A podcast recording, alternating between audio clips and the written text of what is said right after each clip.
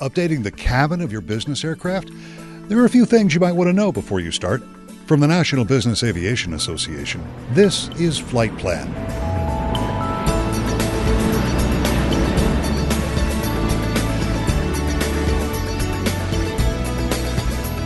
I'm Pete Combs with your trusted source for business aviation news.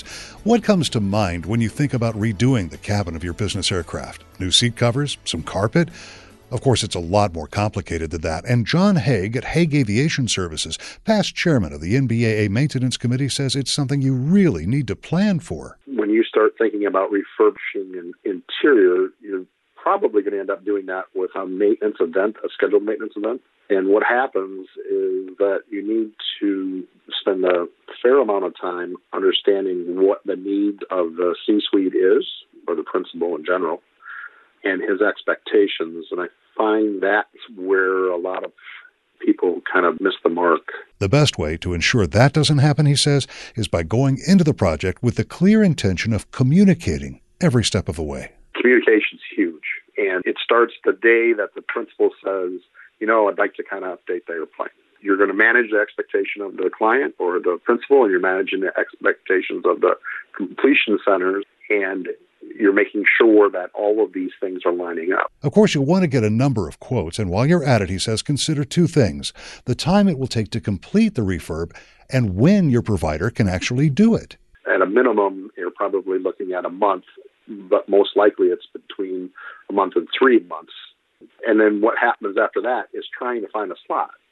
You're probably looking at six to eight months of planning and finding a slot. Getting the interior just right means designing it the way the boss wants it done. One of your biggest challenges, then, is effectively presenting the options. One of the things a lot of the MROs, completion centers, are doing now is they're actually giving a complete artist concept drawing, usually done by a computer, which helps so much. And while you're at it, Haig suggests you get your principal to sign the drawing once it's finalized because change can be terribly expensive. Well, you're going to be diplomatic, but one of the things that you can make the principal very aware of is the fact that when you do a change order, that this is going to cost you a fair amount of money. So if you pick the pink and oh no, I don't think I want to do that midstream, well, that means we got to go back several steps and all of that costs money. So that's where that communication from the front is so important. And for that very reason, Haig says, you want to keep watch over the entire refurb process.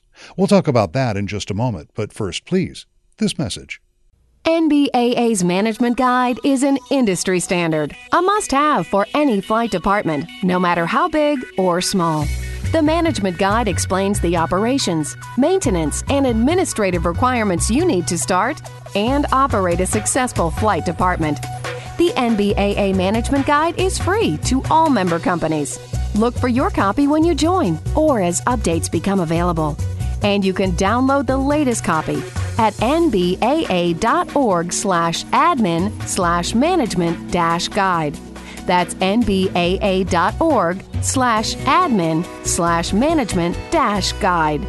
Welcome back to NBAA's Flight Plan. I'm Pete Combs. I'm talking with John Haig, past chairman of the NBAA Maintenance Committee, about some of the considerations involved in refurbishing your business aircraft interior. Managing the process, he says, is critical, and you always want to have a copy of the quote close at hand. You want to make the quotes extremely robust and as much data as you can get in there. Because as you're going through and they're starting to work on it, there are going to be some things that fall through the cracks. So at that point, you really need to control and manage that. I'm pretty much a stickler on making sure that whatever is in that quote meets the requirements I gave them.